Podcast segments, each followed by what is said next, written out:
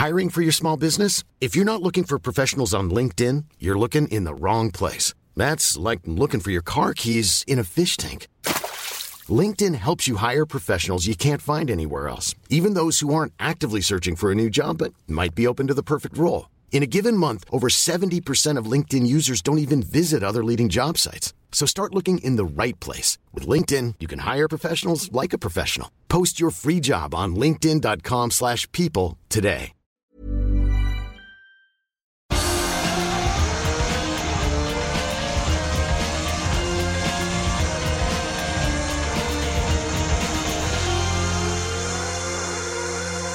Welcome to the Motorsport Magazine podcast. I'm Samarth Kanal, staff writer, and today we've got Karun Chandok. Hello, how are you doing? We've got features editor Simon Arron, Hi there.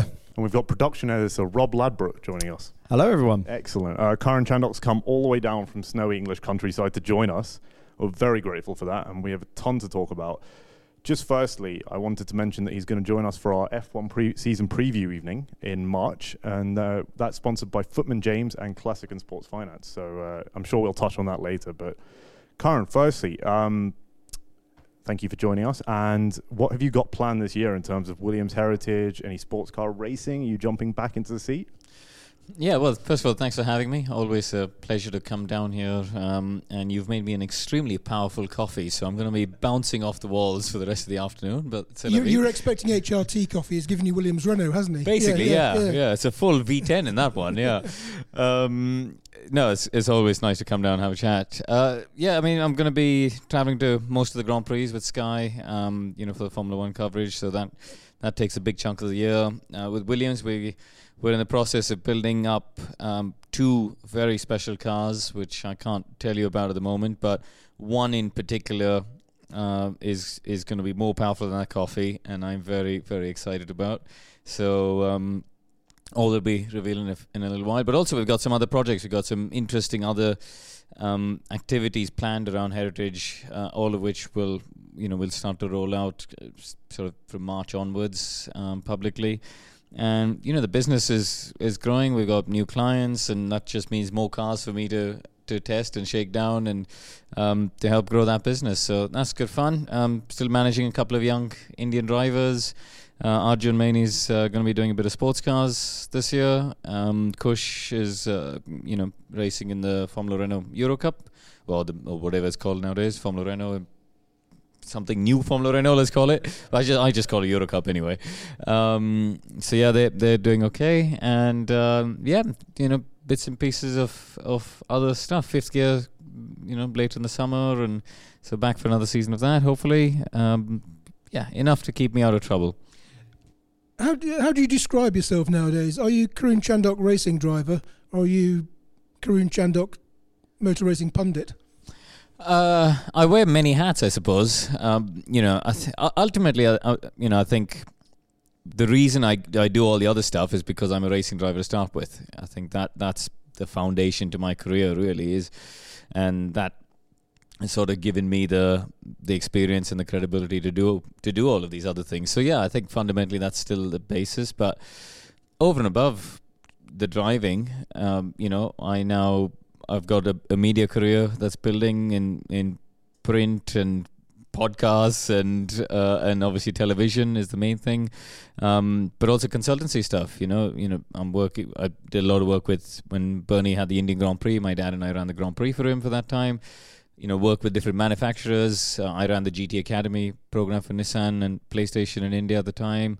Um, you know, some other driver talent hunts, including the truck racing hunt for Tata. Uh, you know, so there's lots of other consultancy stuff, and and also I'm doing lots with the FIA now. You know, I'm a member of the drivers commission since since the start back in 2013.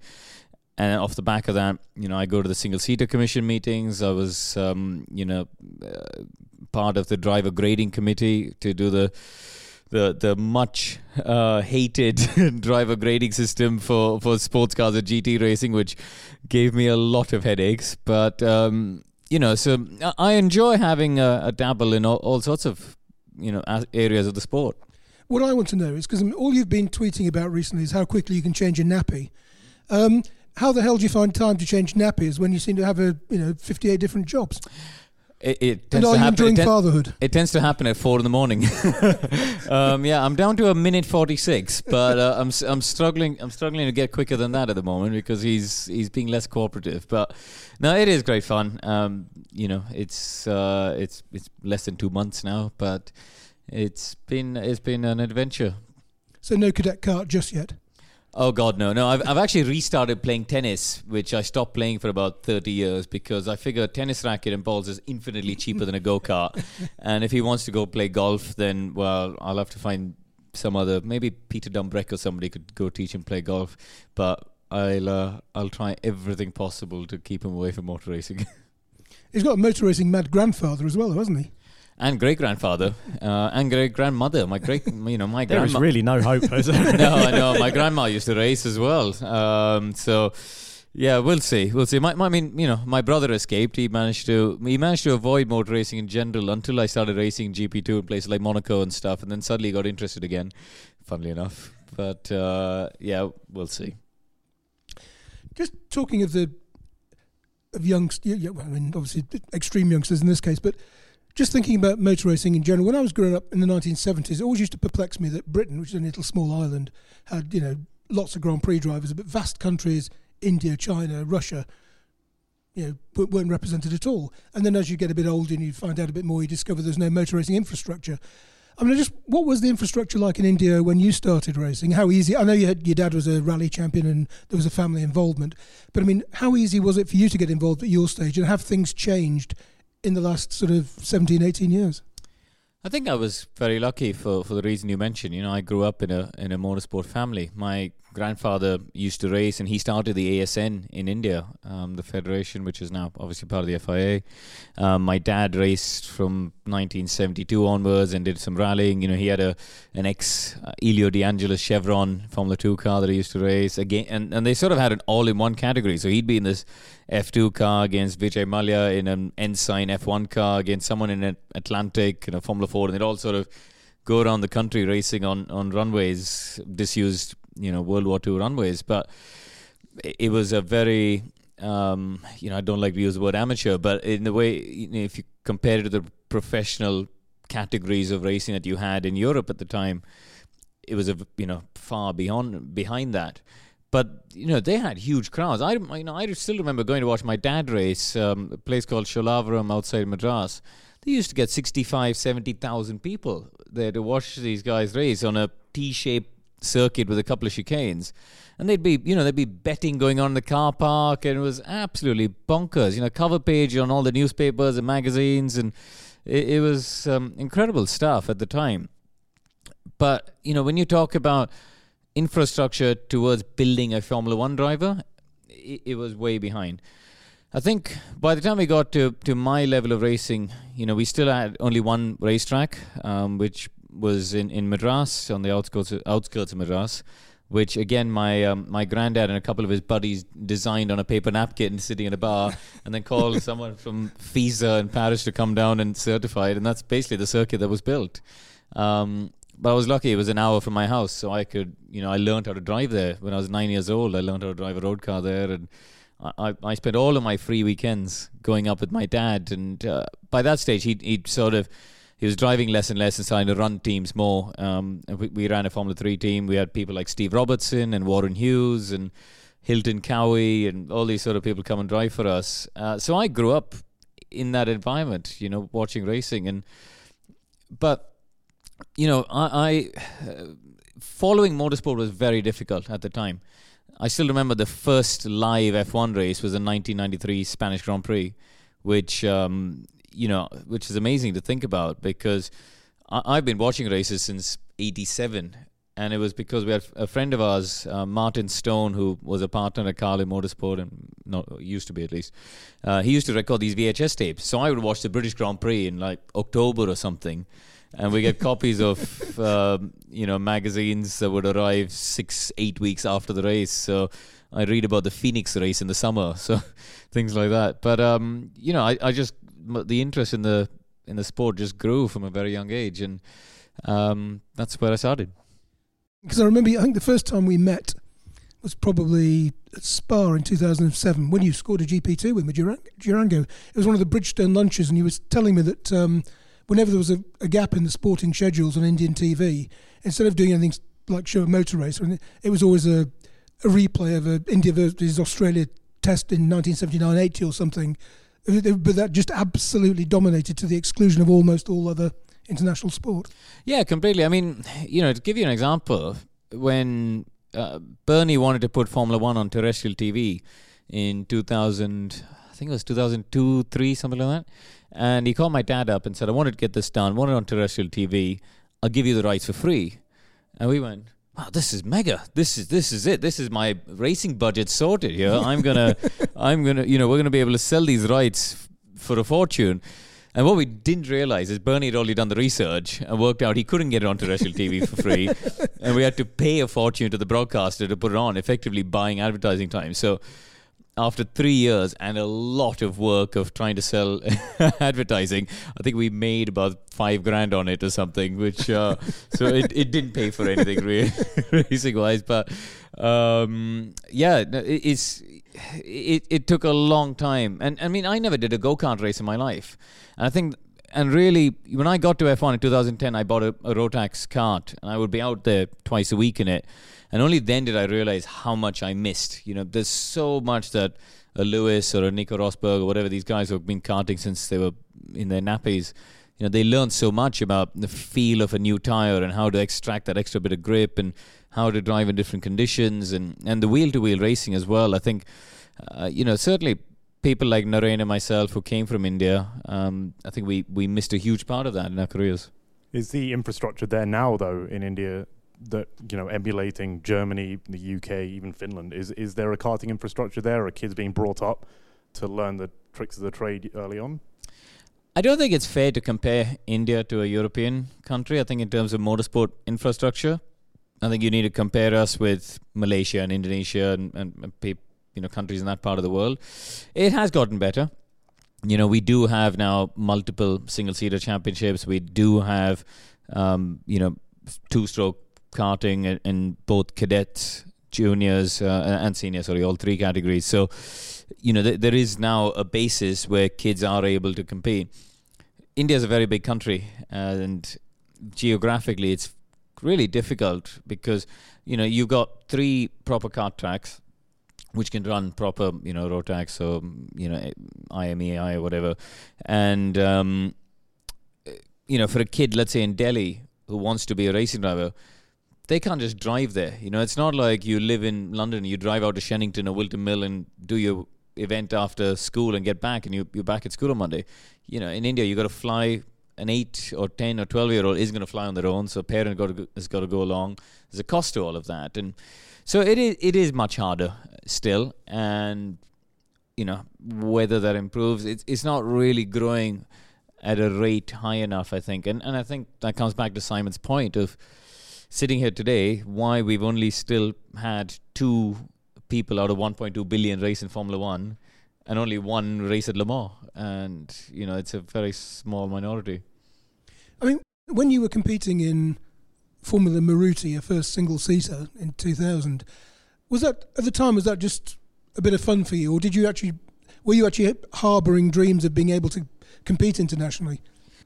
It's really funny actually, and and it's only when I got to my mid twenties I realized that I was unique because ever since I was a kid I wanted to be a racing driver, and I became a racing driver. And it's only when I sort of got to my mid twenties and I started meeting friends of mine who who you know, finished school, went to their undergrad degrees, worked for a year or two, still hadn't quite found what was their calling in life and what was their sort of ideal career. Only then I realized that actually I was quite unique. Ever since I was, I don't know, two, three, four, uh, as far as I can remember, I wanted to be a racing driver. I, I didn't want to do anything else. So, yeah, I, I mean, it was interesting because when I was 15, I was I was a fat little kid you know, I'd hit 96 kilos, so I wasn't small. And basically, I turned 16 in January 2000, and I, and that was the time um, when you could get a race license only at 16. Now it's now become 15, of course. So I went to my dad. I went, "Well, I'm 16 now. I'd like to be a racing driver." And he went, he just looked at me and said, "No chance." and uh, we we made a deal that if I lost 25 kilos, then you know we we would talk about it again. Uh, and I, I went on a massive, you know, lifestyle change. I I stopped eating all the crap that I used to and started exercising, and I lo- I lost 26 kilos in 10 months. Can, Uh, can, I- can I ask you for a t- few tips afterwards? it's just maths. Ho- Honestly, it's it's purely mathematics because I'm an, I'm very much a numbers person. Um, Lee McKenzie will tell you all about it. I'm constantly sitting with a spreadsheet in front of me, working out all sorts of things. But um, you know, I just did the math. I was like, this is the number of calories I consume. This is the amount I burn. And if one outweighs the other, then I lose weight. If one the other, if it's the other way, you gain weight. It's just math, and that's that was it. So my dad could then see that I, I was committed to it, and you know I was I was putting in the hard work. So, and all that happened in that year 2000. I started racing. I was still in my final year of, of high school, uh, doing my A levels at the time. And in India, you you have to do uh, a mandatory of four A levels. Um, and I, I ended up doing five, but it's uh, yeah. So it was a busy year, trying to lose weight, start, trying to be a racing driver, and five A levels.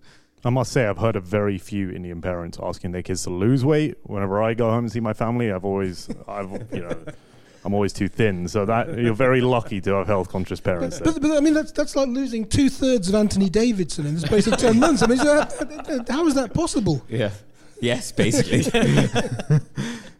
um, but no, it was, uh, and, and that's that's where I, I kicked off. And uh, you know, for me, racing in India was for, I did one year. Obviously, I won the Indian Championship, and at the time there was a sponsor called JK Tire who paid for a, a scholarship for me to race in Asia, in Formula Asia in 2001, and um, and then they, they carried on backing me all the way until until Formula One.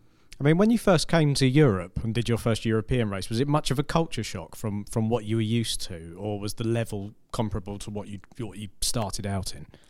Well, first of all, I, I landed in the UK on the 1st of February 2002. And I, I- we'd been here on family holidays, and I'd been here to watch racing. You know, I'd been to watch Narain race in Formula 3 and, you know, shared a hotel room in a travel lodge on Junction 10 of the M40 and things like that when he was racing at Silverstone. And, uh, you know, so obviously I'd been here.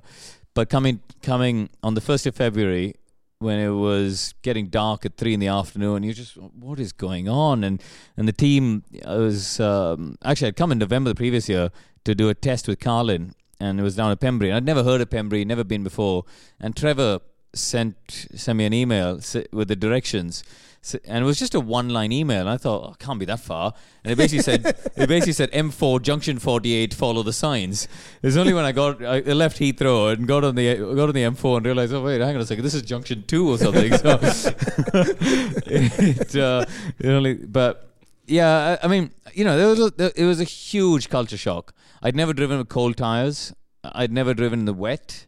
I'd never, you know, had the level of competition that you have in, and that, you know, that was a, still a time where British F3 was was proper British F3. You know, when I think back 2004, the season we did there, the drivers that were in it, you know, look at where they've all gone on now. You you had Degrassi, Piquet, Adam Carroll, uh, you know, Ernesto Viso, Will Power, um, Will Davison. You know, there's so many good drivers. Um, lots of whose whose names escape me at the moment. Um, you know, the the level was so strong at the time, and I learned a hell of a lot. You know, that those those two and a half years I did with T Sport before I ran out of money um, was really good, and and just traveling to all the British circuits. You know, you know when you're at, and also I think coming from a country like India, you know, I, I could have, I, I, you know, you could have carried on living a life out there and enjoying the 30 degree sunshine all year round, and suddenly, you know, I'm on my own in a town. You know, I, lived in Brackley. I didn't know anybody there. I'd gone from a city of 11 million people to a town of 11,000 people, uh, middle of nowhere, really, and uh, all of a sudden, you know, you're on your own and you're 18 years old. But I think that that's where the motivation comes in, and I think that's why a, a lot of the non-European drivers, you know, you you get mentally very very strong because you come here and you've got to get off your bum and you've got to go training. You it's it's totally counterintuitive to what you're used to to be out there running in the cold wet weather in March. But you know, if you're not doing it, then somebody else is, and um, I think mentally, you know, in that two and a half years, I probably aged 15 years. You know, I, I grew up really. I mean, it must have been almost like you you came in to that year because a lot of the guys will have been known beforehand before they turned up, and then you come in as like you say fresh fresh to Europe, and being from a country that wasn't then known for kind of motorsporting history. I mean, did you find it a, a, struggle at all? Did you feel a bit more pressure to prove yourself, or there, there was a there was a lot more pressure from home, you know, because uh, at the time, Narain hadn't yet competed in F1, so India hadn't yet produced a Formula One driver. Uh, that that came in 2005.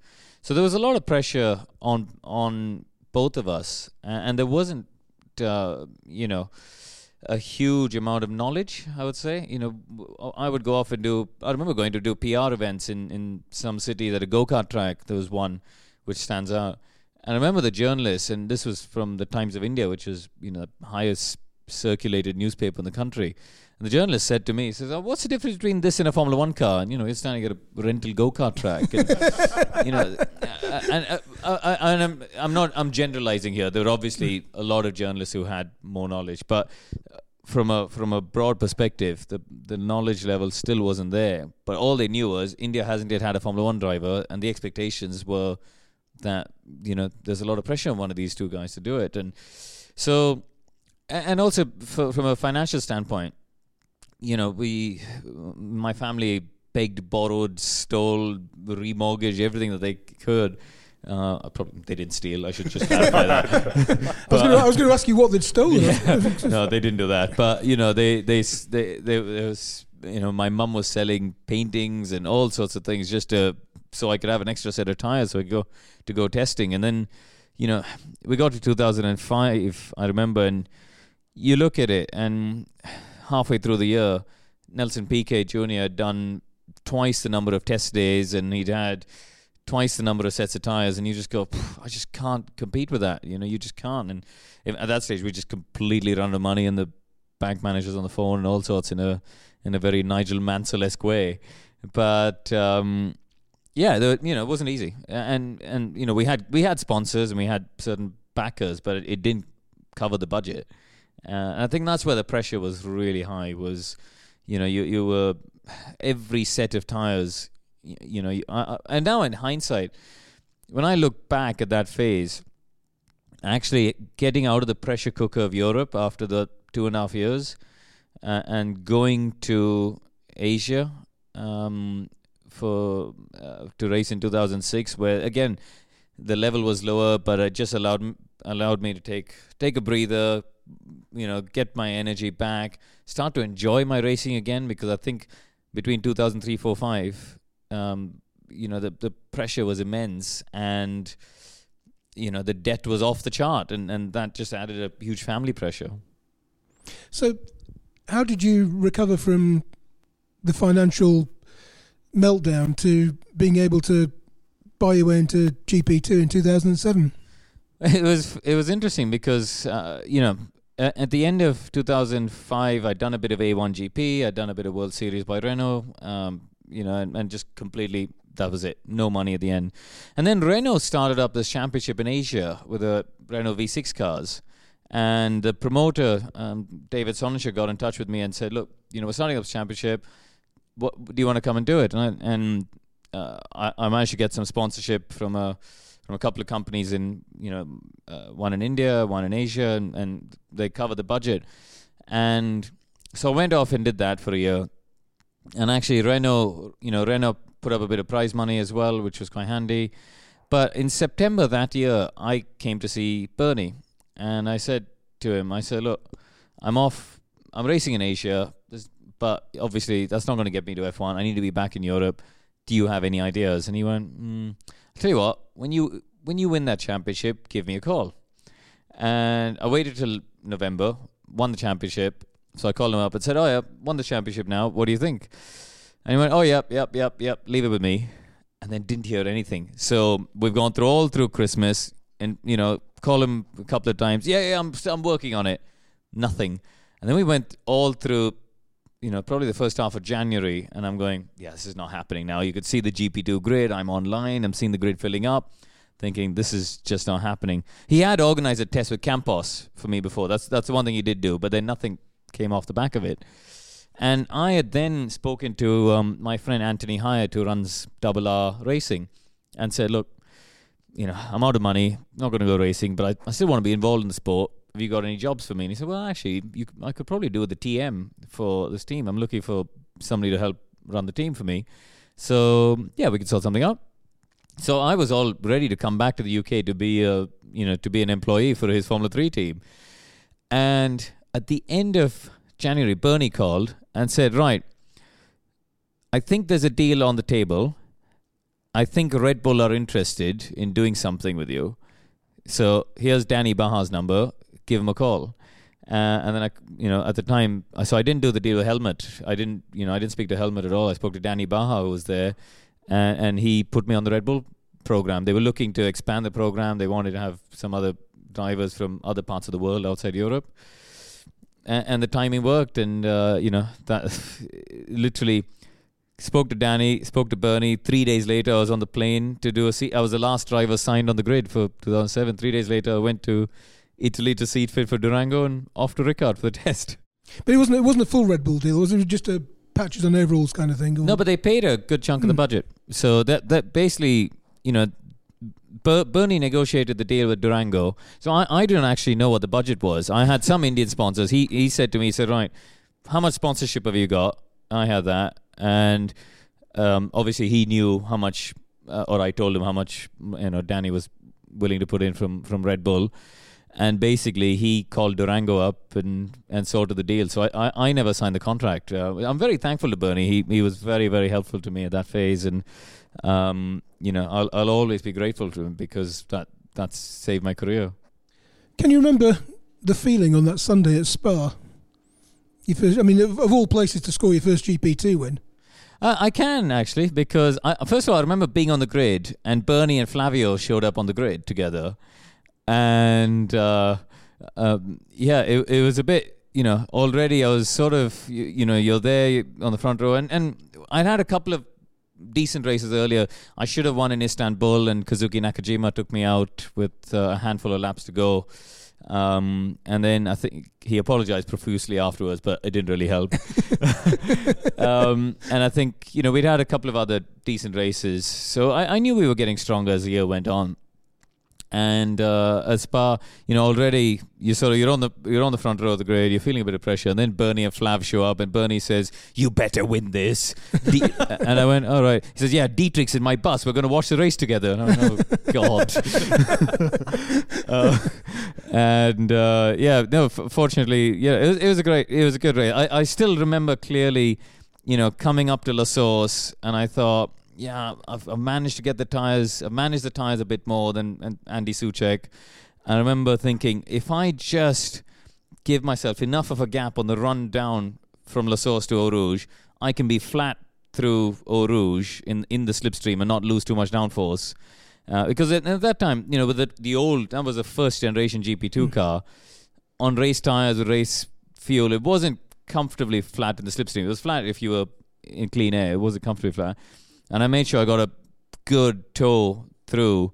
Um, and, when I went up to Les Combes, I thought, right, I'm there on the outside. And uh, I'm just going to brake as late as I could. I, I still remember the, you know, ev- every every frame of that that um, part of the lap to get him for the lead. And there's only three or four laps to go. And one of the first people I saw after the race was uh, our friend David Tremayne, you know, who's obviously one of the best journalists and, and I wouldn't say that. well, you can tell him that, but you know, he, he's uh, he's somebody that I, I uh, uh, whose opinion I greatly respected. And I remember him coming to me after the race saying, "Yeah, that was a, that was a proper move. Well done, chap." And he sort of stopped. And I thought, "Okay, yeah, thanks." but uh, yeah, no, I, was very very uh, good memories of that day. I mean, you had a you won at Hockenheim as Yep. well in GP2, but I mean, you had some Monaco 2009. I mean, you were Oh. romping away with a sprint race. Now, did you break the car or did the car break itself? Remind me. No, the drive shaft broke. Um, yeah, but had you hit something? No, no, no, no, not a mark on the wheel rim, not a mark on the tires, nothing. And that that remains probably the biggest disappointment of my career. Um, you know, we, uh, as you say, I I'd gotten gotten into the lead at the start, past Maldonado, who, who was a bit of a specialist around Monaco. He was, yeah, you know, he was absolutely. he was quick there in any category. He crashed at every other circuit, but Monaco, he was, he was blindingly quick. Yeah. Yeah. God knows how. Um, but you know, I I pulled three seconds on him, and we had pulled nearly twenty seconds over Jerome D'Ambrosio and Nico Hulkenberg and people like that who were who were in the train behind. And you know, we were gone into the distance, and at that stage.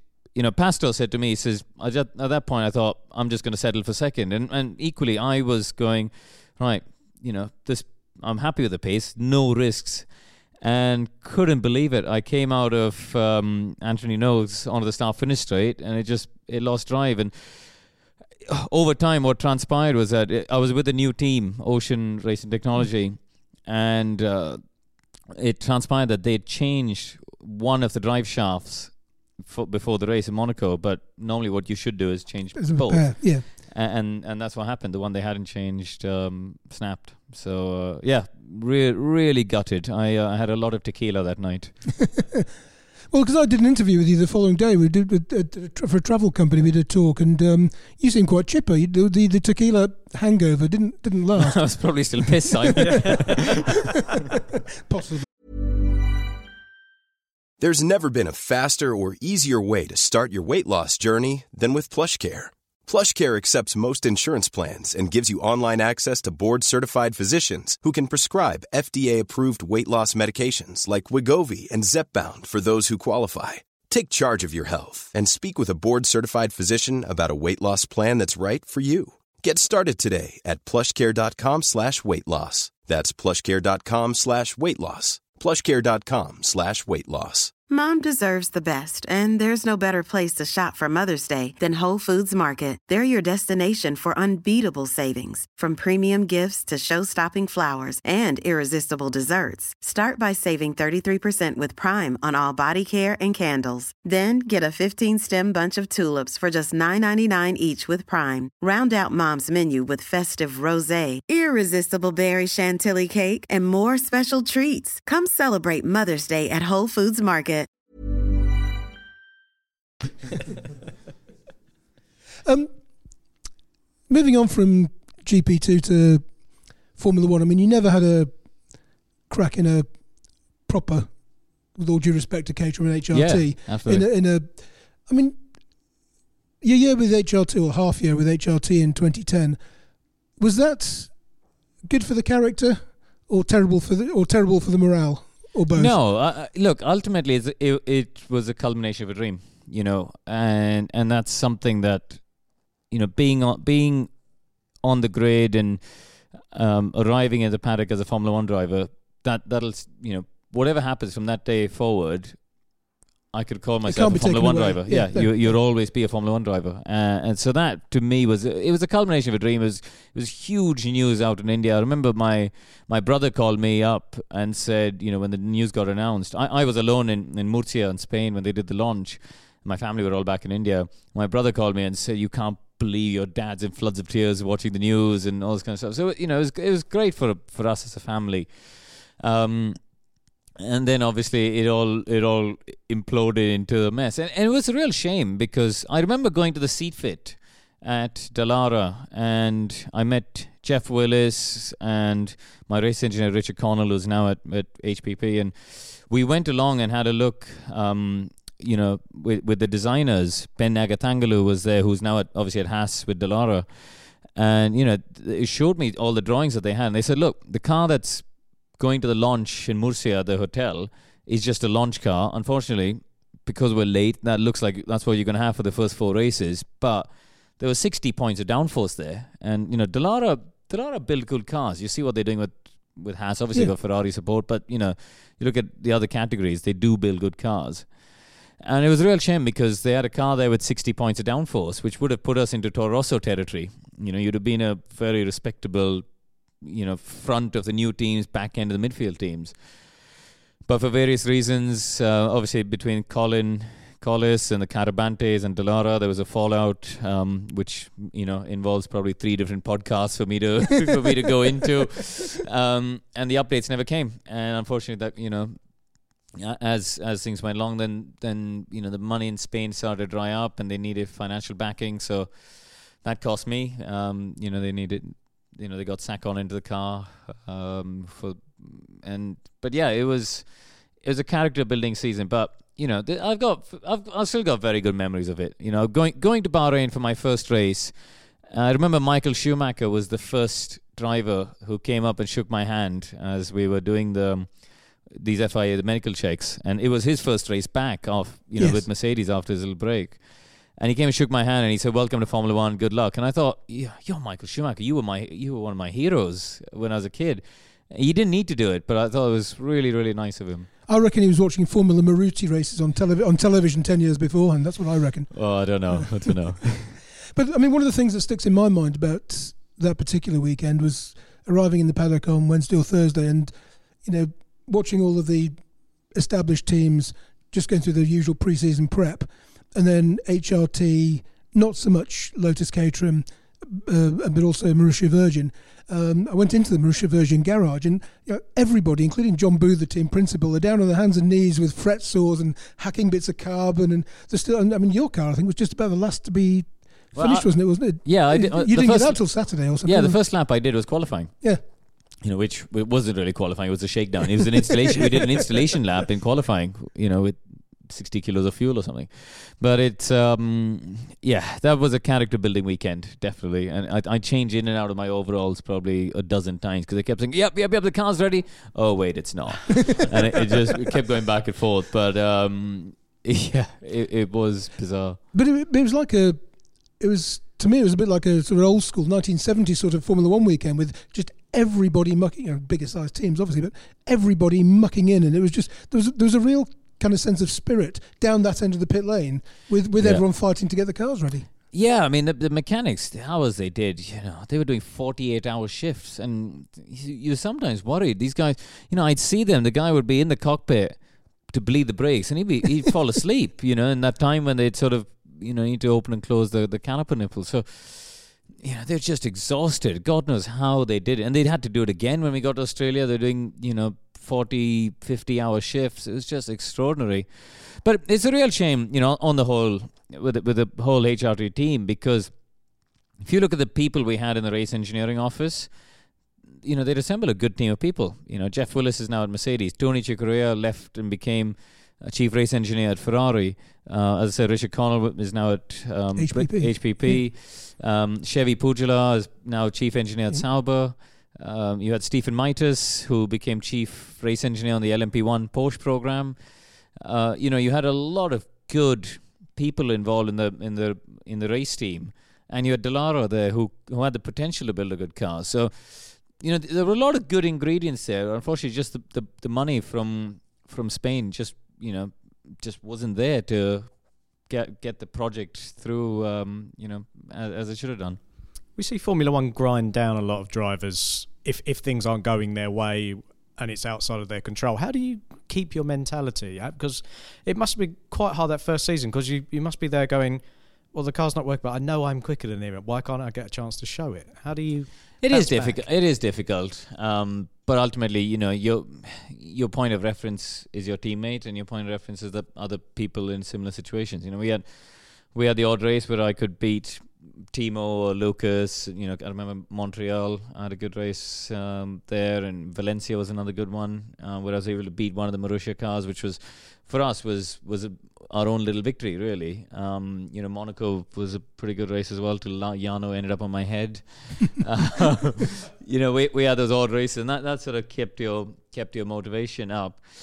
I think the the following year, you know, when when basically uh, you know I'd done this deal with with Tony Fernandes and Lotus, and um, you know, the the the politics in that team was just horrendous. You know, they it, it's a shame because again they had some good people. Um, you know, people like Dieter Gass, Jody Egginton. There's some really good people in there, but they had all the politics of a big team in a small team, and uh, you know, it, I, I in hindsight, I, I, I regret that experience, you know, and, not doing the Indian GP and stuff. You know, I, I had a contract in place to do a certain number of races that year, and then that didn't happen, and then you know it took forever for Tony. I, I finally got compensated for it out of court from with Tony because he knew you know I had a contract there, um, and we got it settled. But it, it was it really wasn't a fun year for me. Um, you know, being a reserve driver there, I had a contract to do a whole bunch of Fridays and some testing, and it kept getting pulled from me, and and the you know the days weren't going well, and I wasn't enjoying it, and I was driving, I wasn't driving well either, um, and I just constantly felt like um, just a spare part that nobody really wanted, you know, and it wasn't enjoy an enjoyable experience, but I learned from it, and I think I think not getting the chance to do the Indian GP um, when when I had a rock solid contract to do, and we had a lot of other stuff lined up around it. That that was that was a huge blow, um, and that was probably the only time in my life I've fallen out of love with Formula One. I, I didn't watch a race for six months. I, I, didn't watch another race till the middle of 2012. I completely fell out of love with Formula One. Didn't want to. Re- didn't want to read about it. Didn't want to know about it. I thought that's it. I I hated it at that time. Well, that's just like going back to the early days when you were watching it six months late on VHS, surely. Yeah. yeah. It was just a wheel turning full circle. Um, why, just, sorry, just, yeah, go just to clear up for me, why did that chance get taken away from you then uh, in terms of the inner politics of the team? Uh, t- Tony, Tony and um, certain members of the team basically said they they didn't want to change the driver lineup. They just wanted to keep Jarno in the car. Uh, the deal was that I would replace Jarno for four races. Um, um, and and it just didn't happen. So uh, it is a shame, and you know, it uh, again. That's another team that had some good good elements to it and good people in it, and you know, r- race engineers and people that worked incredibly hard. Um, and it's a shame that you know there's a lot of internal politics to it, and and the the financial backing they were hoping to get from from the Lotus brand didn't didn't materialize and they never quite were able to make the next step up. So, you know, when when you look at when you look at modern F1, you know, the last new new startup before Haas to really make it was Stewart Grand Prix. Really, when you think about, um, and they they did it because they had a huge backing from Ford, and you know, I think it's um, that makes what Haas have done all the more commendable. Really, you know, they've come at it with this different business model and and made it work, which is really impressive. As I say, it's very true because I mean BMW and Toyota both, both came with massive investments, stayed around for four yeah. or five years, and won one race between them. Yeah, which is, you know which that's is why a bit of a bit, a bit of luck as Lewis Clutter came in the pit lane of Canada. Yeah, exactly. I mean, I, I mentioned Stewart, and I, I purposely avoided Toyota mm. because I it's it's a very different model coming in as a no, absolutely. billion dollar yeah. manufacturer to a to a startup team. Yeah. Um. So I mean, do you think? I mean, the, the one Grand Prix you did do in 2011 with in, in Germany. I mean, do you think basically your, your performance suffered that weekend because all of the background stuff that was going on? No, I, I just didn't. I just didn't do a good job because you know the until that point I hadn't driven the car on the dry. Every time I had a um, you know FP1 session before that, immediately before Silverstone it, it rained, Istanbul it had rained. Um, I I was meant to do the Jerez test, and then I didn't get to do the Jerez test. I was meant to do Barcelona test, then I didn't do Barcelona test. Um, you know, I didn't get to do FP1 in Barcelona because they had some updates in the car. So basically, the first time I drove the slick Pirelli tire, I shunted the car in Melbourne, which was my own fault, of course. But the first time I drove the slick tire was in FP1 in in the Nurburgring, and as we now know, the Pirelli is a very different tire to the Bridgestone. So I don't think I fully got my head around it, um, and you know, it, it. I just got thrown in the deep end. Basically, I remember as Tony walked to the grid in Silverstone he came to me and said, because I was meant to do races towards the end of the year. You know, we were talking about um, Japan, Korea, India, you know, sort of back end of the year. Uh, but he came to me as he was walking to the grid at Silverstone and said, I want to put you in the car for the Nürburgring next time out. How do you feel about it? And I went, yeah, I mean, I'm not going to say no, of course. um, but you know, in in hindsight, it would have been nice to have done a bit of testing and and uh, actually have driven the car on the drive before that. But yeah, so you know, there, there were. I I don't think I did a particularly good job that weekend. Well, I know I didn't, but equally, I think there were plenty of circumstances that didn't help me either. Um, you you're among friends now. You can tell us. Were there any ever any opportunities to land a seat with a team slightly higher up the grid or? Or were the opportunities just not there? no, I, I, think you know there were a couple of opportunities which I turned down to be uh, test drivers, reserve drivers, sim drivers to take that Caterham drive in 2011. You know, I think in 2010, I'd done a respectable job, you know, alongside Bruno, and uh, you know, I think I'd sort of established myself as a respectable, credible driver, and there were. You know, there were opportunities to become sort of simulator and, and test and reserve drivers, but the the draw of doing races, even if it was only going to be two or three or four races with Lotus, despite being at the back of the grid, you know, it was still going to be racing rather than simulator or, or testing, and and I went with that, and I think eh, you know, in hindsight, that that broke some of the momentum for me, and and after that, you know, I I I went down the sports car route and all of a sudden, I discovered this whole world of sports cars. And actually, Anthony Davidson was the first one who said to me in 2011 when I started to really hate F1. He, um, you know, I remember speaking to him, and he said, "You know what? You should really think about sports cars because you'll love it much more than you think." And he was absolutely right. You know, it's uh, I discovered a whole world of racing, which is which has been very enjoyable. I was going to say, was it like a, a almost like a breath of fresh air going into that environment? Yeah, I mean, I, I I approached the first half of the year quite badly. I think I arrived with my sort of single seater, selfish F1 mentality. Uh, fortunately, I had two good teammates in David Brabham and Peter Dumbreck, who, who have since you know carried on being very good friends of mine. Uh, and I think I, I really annoyed them to start with, but eventually they, they got me to to understand the sports car world because you know you're used to me me me and wanting things done your way and wanting the car set up your way and everything done for you. And also you're used to competing against them. But all of a sudden you know they were helping me and I was helping them. But you know when you come from a single seater background when, when your teammates trying to help you you don't normally believe what they're telling you. You think that they're, you think they're lying to you. So it took me a while to understand oh actually hang on a second. They're, they're actually they're actually you know saying the truth here. Um, but they were great, and I, I, you know, it was an absolute breath of fresh air. Yeah. Because your first, uh, talk about your first Le Mans, because that was actually a very successful weekend for you. But a lot of Formula One drivers, because you're you're so in the Grand Prix bubble, when they turn up to Le Mans, they kind of go, "Wow, this is massive. This is bigger than I thought it would be." I mean, did you have an appreciation of of La Sarthe before you went? I mean, I'd been watching Le Mans, and uh, obviously I knew what Le Mans was, and I did have an appreciation of how you know I was a big fan of Derek Bell, still a big fan of Derek Bell. Um, you know, and, and, the Group C era of cars were fantastic, but you're absolutely right. I don't think when you come from the single seater ladder, you don't really appreciate how big Le Mans is till you till you go there. And for me, you know, being the first Indian to do Le Mans was really special. Uh, I remember I, I'm not a particularly emotional person. The the two or three times in my career where I've been, I've, I've, it's been really emotional for me. One was winning that GP2 race at Spa because that was the culmination of four years of really difficult times coming to an end. The second was, um, you know, second I must say was at Le Mans because when I left the pits during the race, I went, "This is a bit of history here. Nobody can take this away from me. I'm the, you know, the first person to do this." And I got, I remember in the warm up actually getting up to the you know Dunlop chicane, you go down the hill, and, and to the right hand side near the bridge there, there's a campsite with a load of Indian flags, and I thought.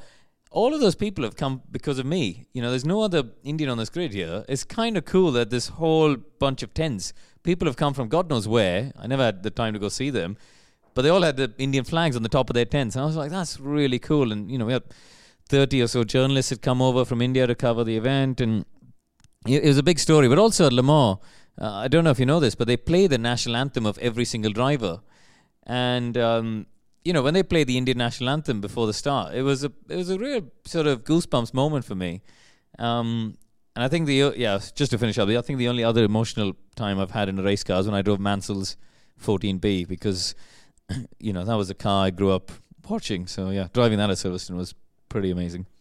So, how did you get your head around uh, Le Mans because um, one of the things I always used to do as a matter of routine was take a bicycle with me, and on the Friday, I'd always cycle a lap of the circuit. And the first part of the circuit, it's you know, it's it's like a racetrack, and then you kind of turn right at the end of the Hunaudière Straight, and then suddenly, you know, you bloody on the run down to Indianapolis, and it's even on a bicycle, it it feels bloody narrow.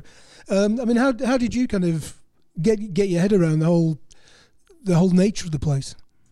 It's just an amazing circuit. Um, we, it was a weird Le Mans um, that year because it had rained a hell of a lot all the way through the week.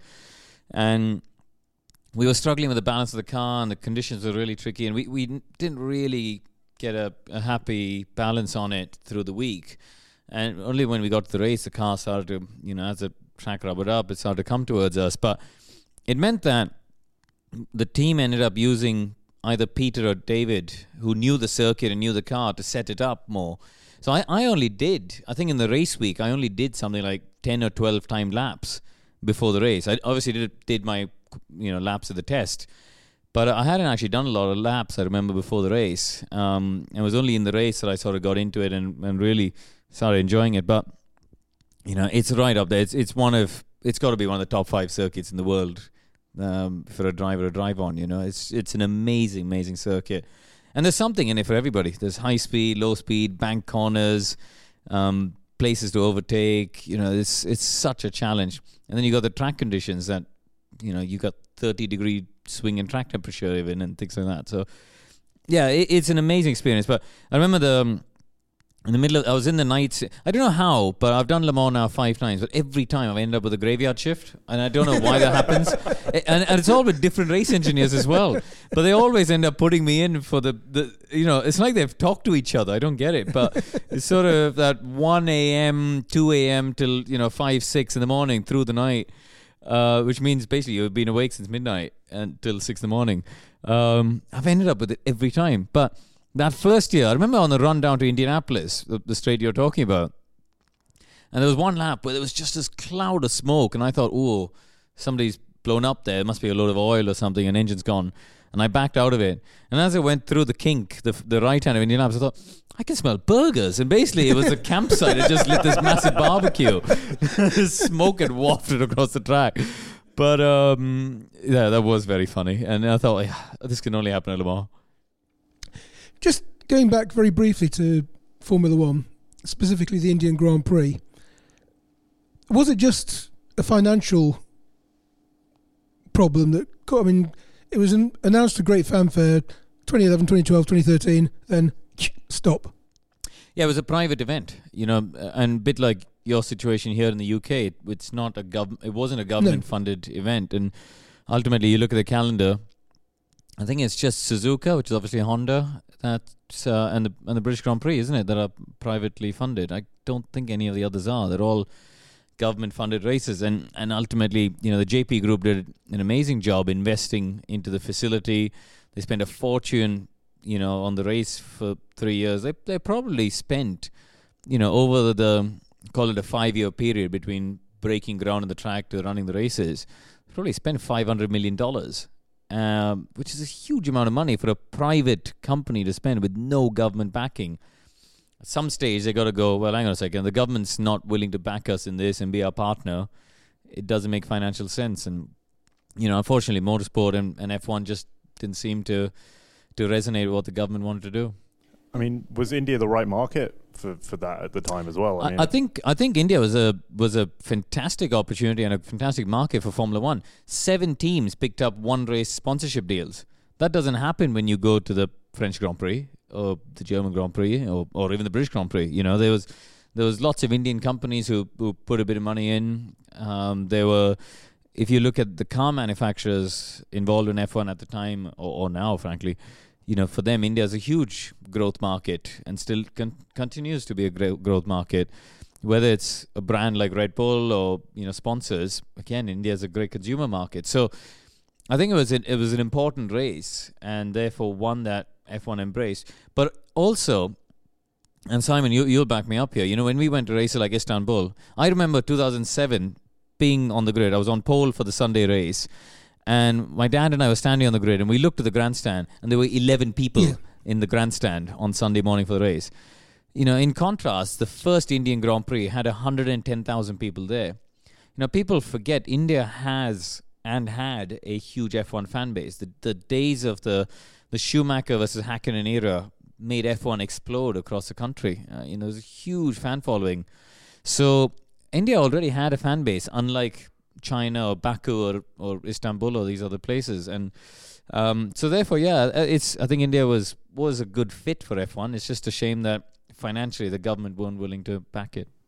Did the race's brief existence help raise the profile of, of motor racing in general, or, or, or because of Hakkinen, Schumacher, etc.? Was it already at a reasonably high level? No, it, it was very, very powerful. Uh, the first, especially the first year and the first couple of years, I should say. You know, there's a huge amount of interest, um, and unfortunately, that's died away as the race has gone away. You know, I think the absolute peak of interest in F1 uh, or or in motorsport in general was that era, 2010 to 2012, because you know you had Narain and myself who, who were driving in F1 around that time. Force India just been taken over. You know, Vijay just taken over Spyker and was starting to come good as well. Um, and we had the Grand Prix. You know, you had you know sort of four four pillars there to build an interest base in the sport and unfortunately, since then, you know, we haven't had any other drivers come in. Um, you know, Force India has now been taken over by, by the Canadian consortium. So, uh, and the race is gone. So the, the level is the interest levels have just dipped away. Really. Any chance of it coming back at any point, or do you think that's it?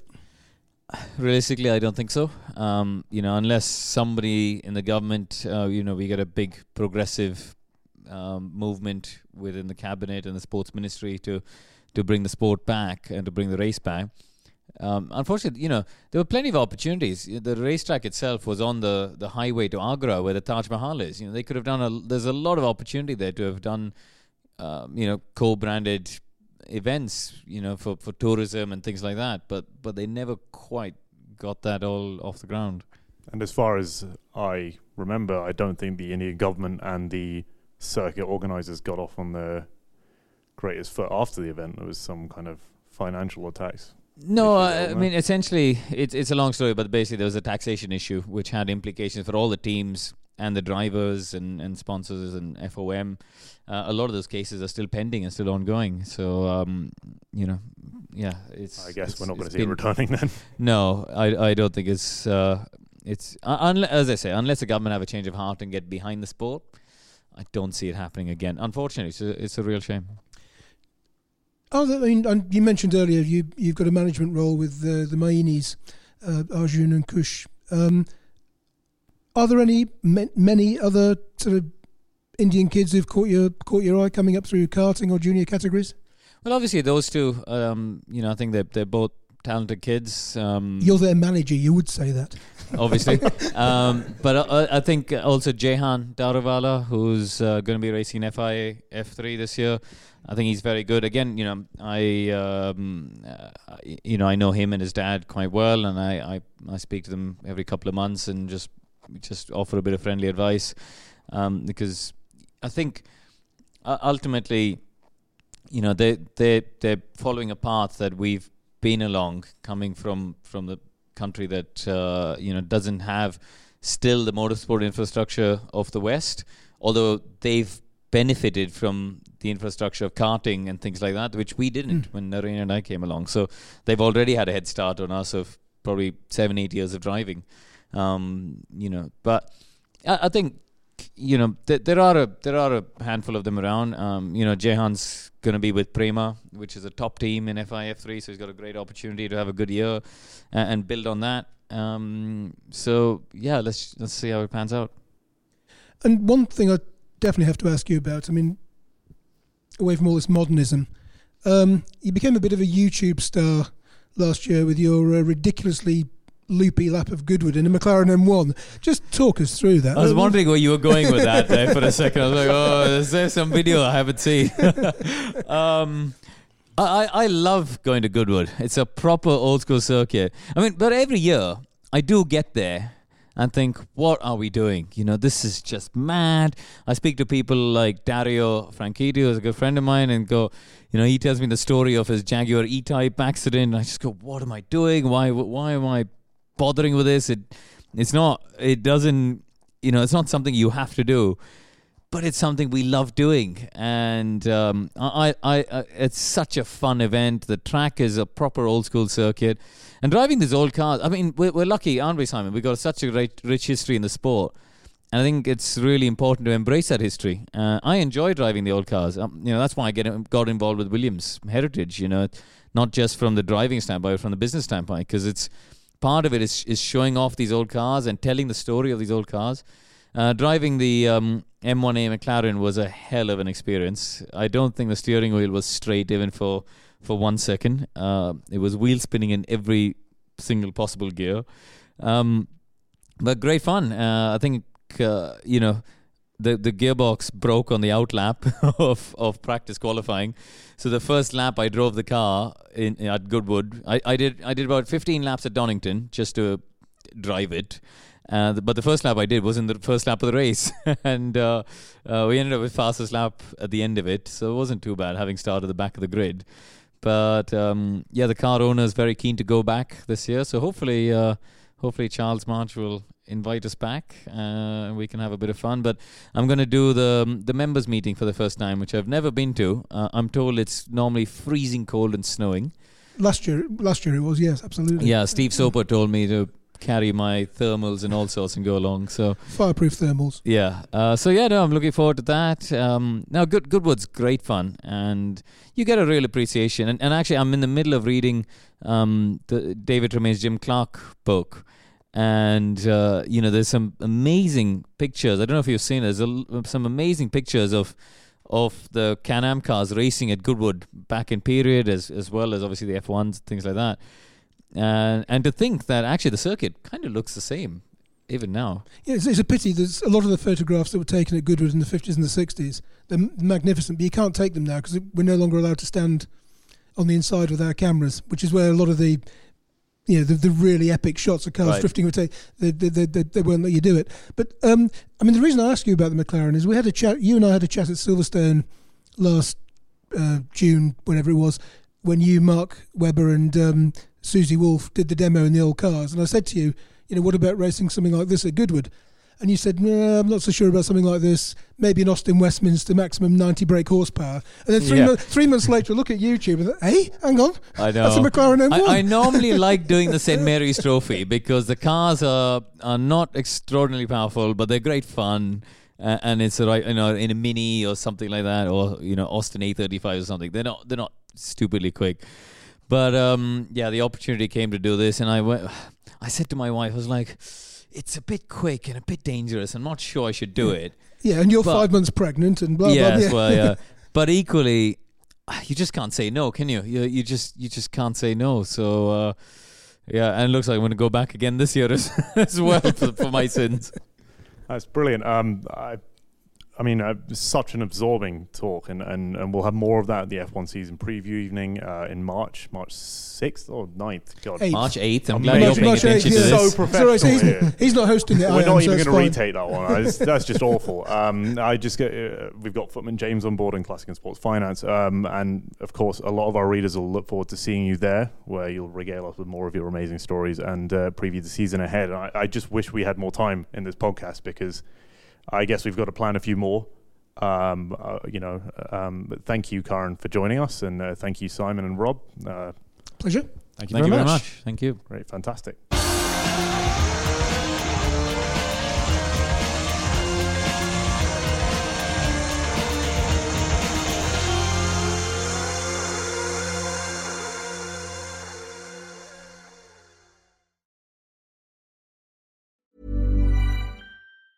Planning for your next trip? Elevate your travel style with Quince. Quince has all the jet setting essentials you'll want for your next getaway, like European linen, premium luggage options, buttery soft Italian leather bags, and so much more. And it's all priced at 50 to 80% less than similar brands. Plus, Quince only works with factories that use safe and ethical manufacturing practices. Pack your bags with high-quality essentials you'll be wearing for vacations to come with Quince. Go to quince.com slash trip for free shipping and 365-day returns.